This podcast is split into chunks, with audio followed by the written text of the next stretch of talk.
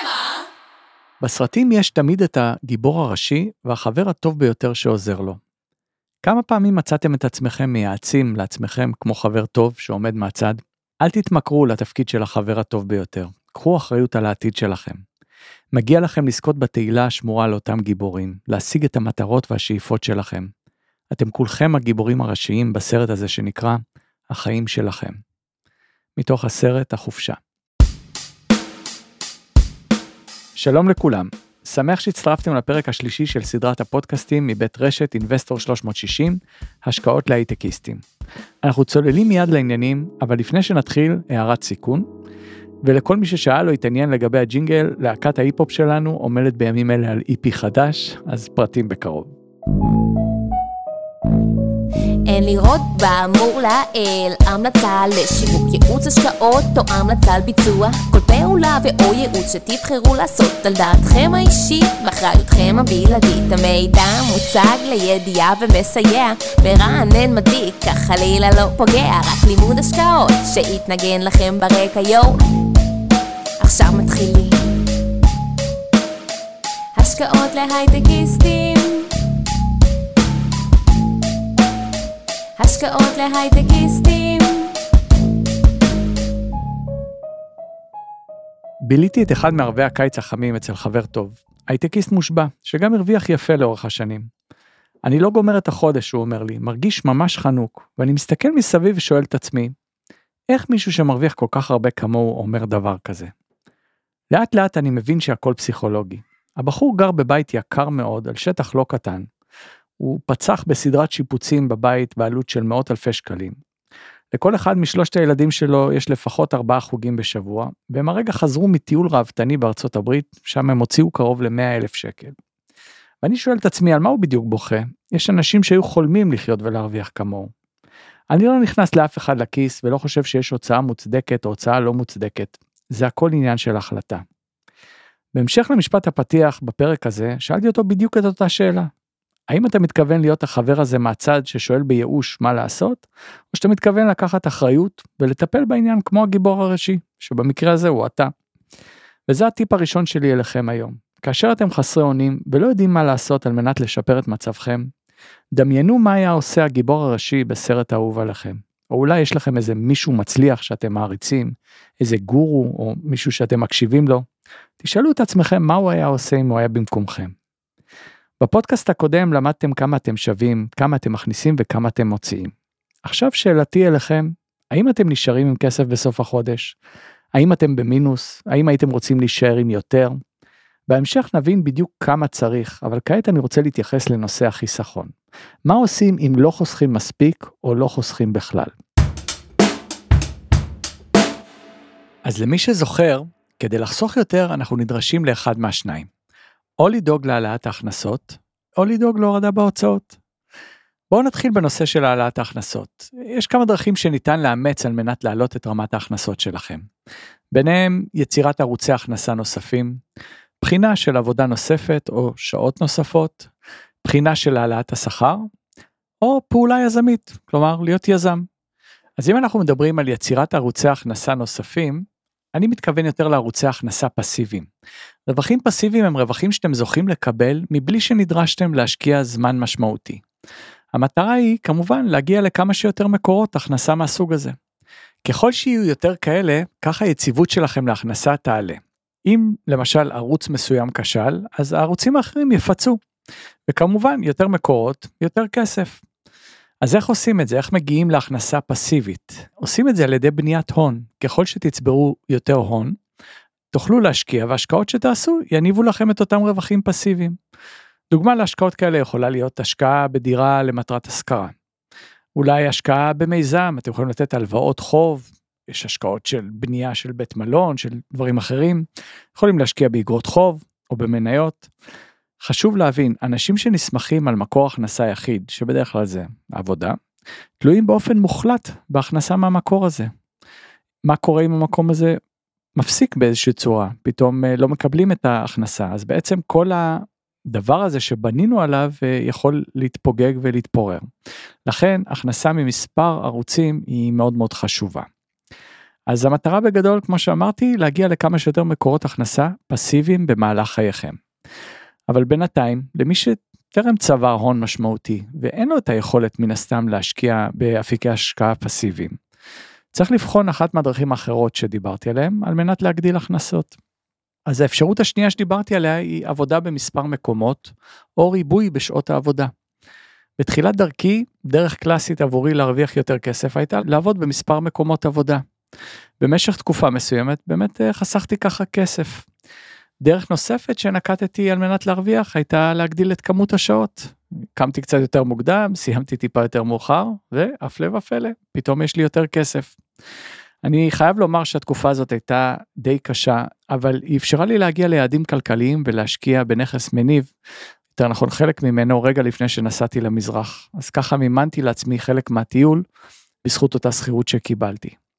אבל מה שחשוב להדגיש בסיפור הזה, שזאת הייתה תקופה זמנית, שהמטרה שלה הייתה להגיע ליעד מוגדר.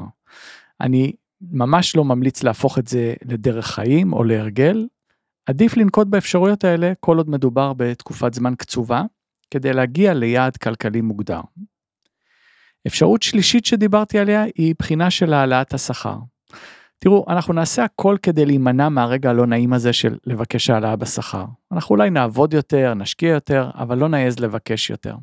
ואני אומר, אפשר לבקש יותר, לא להתבייש. אנחנו צריכים לעמוד ולדרוש את מה שמגיע לנו, אם מגיע לנו כמובן. אז אני מציע לכל אחד לפתוח עיניים ולהביט כיצד ניתן להרוויח יותר.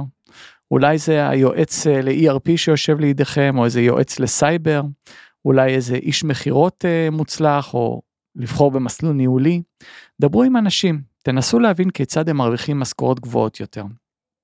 אני אתן לכם דוגמה אישית להעלאת הכנסות, אני עשיתי את זה מספר לא מבוטל של פעמים, אבל uh, אני וחבר טוב עבדנו באירופה וחיפשנו איך להרוויח יותר. אז נכנסנו לאחד האתרים ופשוט עברנו דרישה דרישה כל אפליקיישן לעבודה וחיפשנו איפה מרוויחים הכי הרבה כסף. ושם מיקדנו את האנרגיות שלנו. בהתחלה זה היה ידני אבל מה לעשות אנחנו אנשי הייטק אחרי זה פיתחנו תוכנה שרצה על קרוב ל-20 אלף הצעות כל שבוע וממש הוציאה לנו מתוך אלפי הצעות את אלו ששוות ביותר על פי הפרמטרים שקבענו. אין לכם מושג כמה הדבר הזה שיפר את שורת הרווח שלנו. כל מה שעשינו זה התמקדנו. מהניסיון שהיה לנו באירופה הבנתי שכנראה צריך שתהיה לי התמחות כי ההתמחות הזאת יכולה לתת לי הרבה מאוד כסף אין הרבה אנשים על המגרש שיכולים להתחרות בי וככה אני באמת יכול לבקש יותר. לכן החלטתי לפני עשר שנים שאני רוצה להיות מומחה בביצועי מערכת מעין DBA אפליקטיבי שמכיר חזק מאוד את הצד של מערכות ה database ושל מוצרי מדף מוכרים. אם לא הבנתם מה אמרתי, אז זה בסדר, זה בדיוק הרעיון. אבל אולי גם תפתחו מומחיות משלכם, שאנשים אחרים לא יבינו מה היא אומרת, וככה תוכלו להרוויח יותר.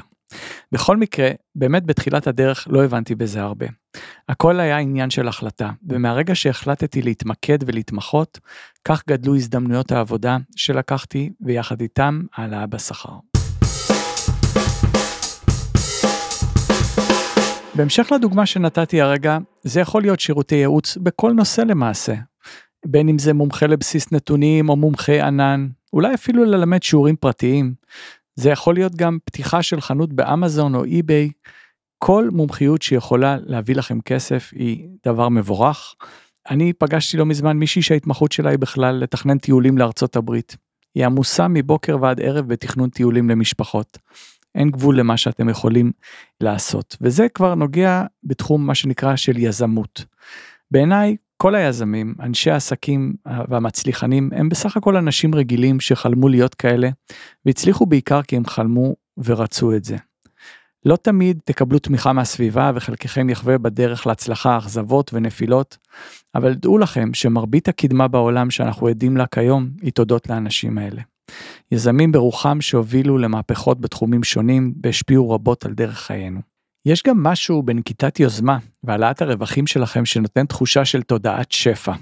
במקום להתכווץ ולחשוב על הגבלות שלא מובילות לצמיחה, העובדה שאתם יוזמים, נוקטים עמדה, מפתחים את עצמכם מבחינה מקצועית, עושה משהו מאוד חיובי ברמת התודעה הפנימית שלכם. והצמיחה הפנימית הזאת מקרינה החוצה אל האנשים שסביבכם, ויכולה להעניק לכם הרבה הזדמנויות שבכל מקרה אחר לא הייתם נחשפים אליהם. עם זאת, זה משהו שידרוש מכם לצאת מאזור הנוחות ולקחת סיכון, כמו לא להרוויח תקופה מסוימת. לא לכל אחד זה מתאים, והסיכוי להיכשל הוא גבוה. בפודקאסטים האלה אני יותר אתמקד באיך לבנות את עצמכם מבלי לקחת סיכונים מיוחדים ומבלי לעשות שינוי דרמטי. ולכן אני אתמקד יותר בשורת ההוצאות ופחות בשורת ההכנסות. כל זאת בשביל להגדיל את החיסכון שלכם. בפרקים הבאים אנחנו נתמקד יותר בתחום של ההשקעות, איך לבנות תיק השקעות חכם שיניב לכם כסף ויוכל להוציא אתכם לחופש כלכלי כפי שתכננתם. אז בואו נדבר על חיסכון. לתפיסתי, הרבה יותר קל להוריד בהוצאות מאשר לעלות בהכנסות. הוצאות זה כמו משקולות, אם תסחבו משקל גבוה, יהיה לכם קשה מאוד לרוץ מהר יותר ממישהו לצדכם שרץ ללא משקל עודף. כמה רצי מרתון ראיתם שהם במשקל 200 קילו? הם כולם רזים וחטובים ורצים למרחקים ארוכים. האם יצא לכם לראות פעם מטוס קרב בגודל של ג'מבו? אין כאלה. הרבה יותר קל לעשות אותם קטנים ודינמיים מאשר להשקיע במנועים אדירים שיסחבו גוף גדול במהירות. לכן אם אתם רוצים להיות זריזים ולגדול במהירות, אתם חייבים להיות כלילים ודינמיים. הורידו במשקל של ההוצאות שלכם כמובן. אז אם אנחנו מסתכלים על הורדה ברמת ההוצאות, קודם כל כמה טיפים כלליים. טיפ מספר 1, הוצאה קטנה, סכנה גדולה. אני לא מפחד מההוצאות הגדולות, את אלה נורא קל לאתר ואתם יכולים לשלוט בהם.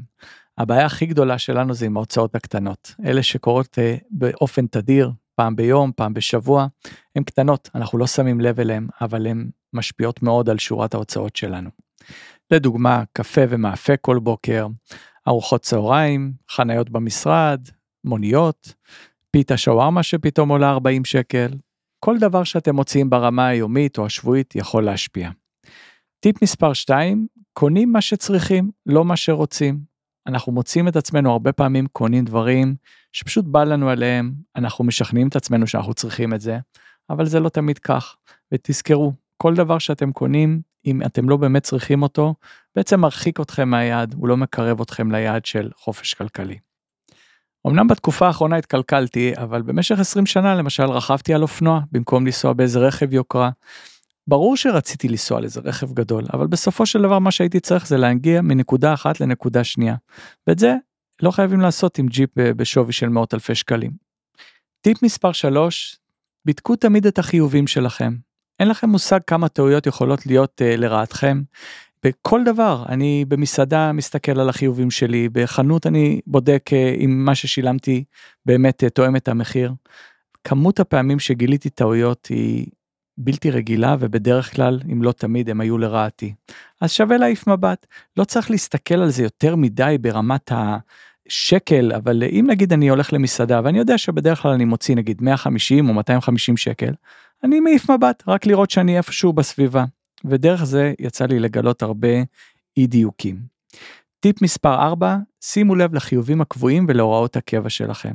קודם כל אתם תגלו אולי שאתם משלמים לכל מיני שירותים שאתם לא ממש משתמשים בהם יותר. זה דברים שפשוט נשארים שם כדרך קבע. ואני באופן אישי שמתי לב למשהו מאוד מעניין לפני מספר שנים גיליתי שאני פשוט מממן לקוח נוסף באחת מחברות הסלולר. הוא כמובן לא התלונן הוא מאוד נהנה מזה שאני מממן אותו אבל מזל שעליתי על זה לקח לי שמונה חודשים לעלות על זה אבל מזל שעליתי על זה וכמובן שדאגתי לקבל את כל הכסף חזרה. הטיפ האחרון זה הימנעו מהלוואות ופריסת תשלומים. הלוואות, אם הן לא נעשות למטרת השקעה, הן בעצם רק מעמיסות את המשקל עליכם, מעמיסות את המשקל על התשלומים שלכם, על ההוצאות, ופריסת תשלומים היא בדיוק כמו הלוואה, יש לה את אותו אפקט בדיוק. אלה היו טיפים כלליים להורדה ברמת ההוצאות, עכשיו בואו נדבר על דברים קצת יותר פרקטיים. אני מחלק את זה למספר קטגוריות. קטגוריה הראשונה היא הגדלת החיסכון ללא שינוי ברמת החיים. אני למשל במשך שנים שילמתי לכל ספק תקשורת אה, תשלום בנפרד. הגעתי לאיזה 500 שקל לחודש, וגיליתי שאם אני אה, אוסף את כל השירותים האלה ומגיע לספק אחד ספציפי ועושה מעין חבילת בנדל, אני יכול לחסוך לפחות 200 שקל לחודש בלי להוריד ברמת החיים שלי, אני מקבל את אותם שירותים בדיוק. אם הגעתי במשך שנים למוסך מסוים ושילמתי הרבה מאוד כסף על התיקונים והצלחתי למצוא מוסך יותר זול שעושה לי את אותה עבודה, הנה חיסכון בלי לשנות את רמת החיים שלי. ככה יכול להיות לגבי הרבה מאוד דברים, בין אם זה קנייה באינטרנט במקום לקנות בחנויות, ללכת אה, ולשפר את כל נושא הביטוחים שלנו, שזה עולם ומלואו ששם גם אפשר לצלול בלי סוף לשינויים כאלה ואחרים, אבל הרעיון הוא שאנחנו יכולים להגדיל את החיסכון שלנו בלי שינוי ברמת החיים. קטגוריה נוספת זה הגדלת החיסכון עם שינוי ברמת החיים. יכול להיות שאנחנו נבחר להשתמש ברכב אחד במקום במספר רכבים. אולי אנחנו נעבור לסוג רכב זול יותר או לטלפון סלולרי זול יותר. אנחנו יכולים לבחור לטייל במדינות שהן יהיו זולות יותר למחיה. אני לא יודע אם הן ממש מפחיתות ברמת החיים ההחלטות האלה, אבל הן משנות את הסגנון חיים שלנו, ואני חושב שיש הרבה מקום לבחון את זה אה, ולמצוא דרך להוריד גם שם. אה, אחת הקטגוריות היותר אהובות עליי זה חיסכון בממד הזמן. מה שאני עושה במקרים האלה אני פשוט מעריך את פרק הזמן בין צריכה לצריכה של מוצר או שירות. למשל אם אני רגיל לטייל כל ארבעה חודשים, האם זה נורא אם אני אטייל פעם בחמישה חודשים במקום בארבעה? או אם אני רגיל כל חודשיים, האם זה נורא אם אני אטייל כל חודשיים וחצי או שלוש? אני לא מוריד ברמת החיים שלי, אני פשוט מעריך את פרק הזמן וככה ברמה שנתית אני פשוט יוצא או עושה את הדברים האלה טיפה פחות. אז אנחנו מדברים על חיסכון, התקלבות, לא בהכרח, לא חייבים להתקלב. בוא נגיד שאני יוצא למסעדה פעם בשבועיים ומוציא 100-200 שקל. זה נורא אם אני אצא פעם בחודש או חודש וחצי ויפגיז באיזה מסעדה שווה, משהו יוקרתי. להפך, אני ארגיש הרבה הרבה יותר uh, טוב במקום המיוחד הזה, אני אקבל איזושהי חוויה הרבה יותר רצינית מאשר כל שבוע לשבת במקדונלדס או משהו. אני רוצה לתת לכם דוגמה ממש טובה של אותו חבר שסיפרתי לכם קודם אנחנו היינו באירופה ושלחו אותנו מחברה בארץ ואמרו לנו תשמעו יש לכם 30 דולר ליום לשכור רכב ובאמת כל מי שבא איתנו לשם הלכו ושכרו לכל התקופה אה, רכב פשוט כזה אבל אנחנו לא אנחנו במשך חודש וחצי נסענו בתחבורה ציבורית היה מאוד מאוד כיף. ואז אותו חבר בא אליי ואמר לי תקשיב אנחנו מגיע לנו 30 דולר ליום נכון אנחנו פה נמצאים כבר לא מעט זמן. מה דעתך שנזכור איזה מרצדס בנס אס קלאס קונברטיבל יש לה מנוע של v8 היא עולה מעל מיליון ש"ח יש לה 460 כוחות סוס וזה עולה רק 1400 יורו ליום. אמרתי לו יודע מה בוא נלך על זה. היינו צריכים לשים שתי כרטיסי זהב רק בשביל הביטחון uh, ל, לרכב הזה. היה לנו יום מטורף. אנחנו נהנינו כל כך. אני אמנם לא אשכח את היום שחזרנו לחברה שחבר שלי הגיש את החשבונית אני שמעתי את רואה החשבון צורח מקצה המסדרון ולא מאמין שאנחנו הוצאנו 1400 יורו ליום השכרה. אבל בסופו של דבר אני רוצה להגיד לכם שתי דברים. א' היינו הרבה יותר זולים מאשר שאר החבר'ה אנחנו לא שכרנו במשך חודש וחצי או חודשיים אה, רכב רגיל ולכן יצא שברמת ההוצאות היינו הרבה יותר זולים. ואי אפשר להגיד שהתקלבנו אני עד היום זוכר את היום הזה זה היה פשוט מטורף. לכן תזכרו גם אם אתם חוסכים זה לא אומר שצריך להתקלב פשוט צריך להתנהל בחוכמה ולנהל את הכסף בצורה כזאת שלא תוציאו הרבה.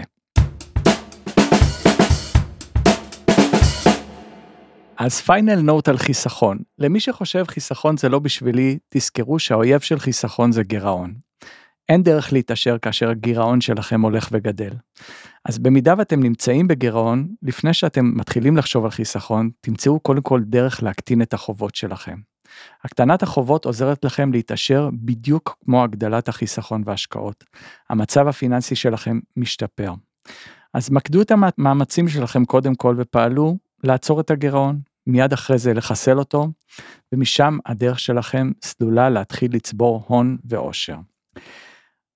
אני רוצה לסכם את הפודקאסט הזה על חיסכון ולומר כך, התכנים הם חשובים ודורשים העמקה, אני נתתי לכם כאן ממש על קצה המזלג את עיקרי הדברים, אבל יש עוד הרבה נושאים שלא הספקנו לגעת בהם.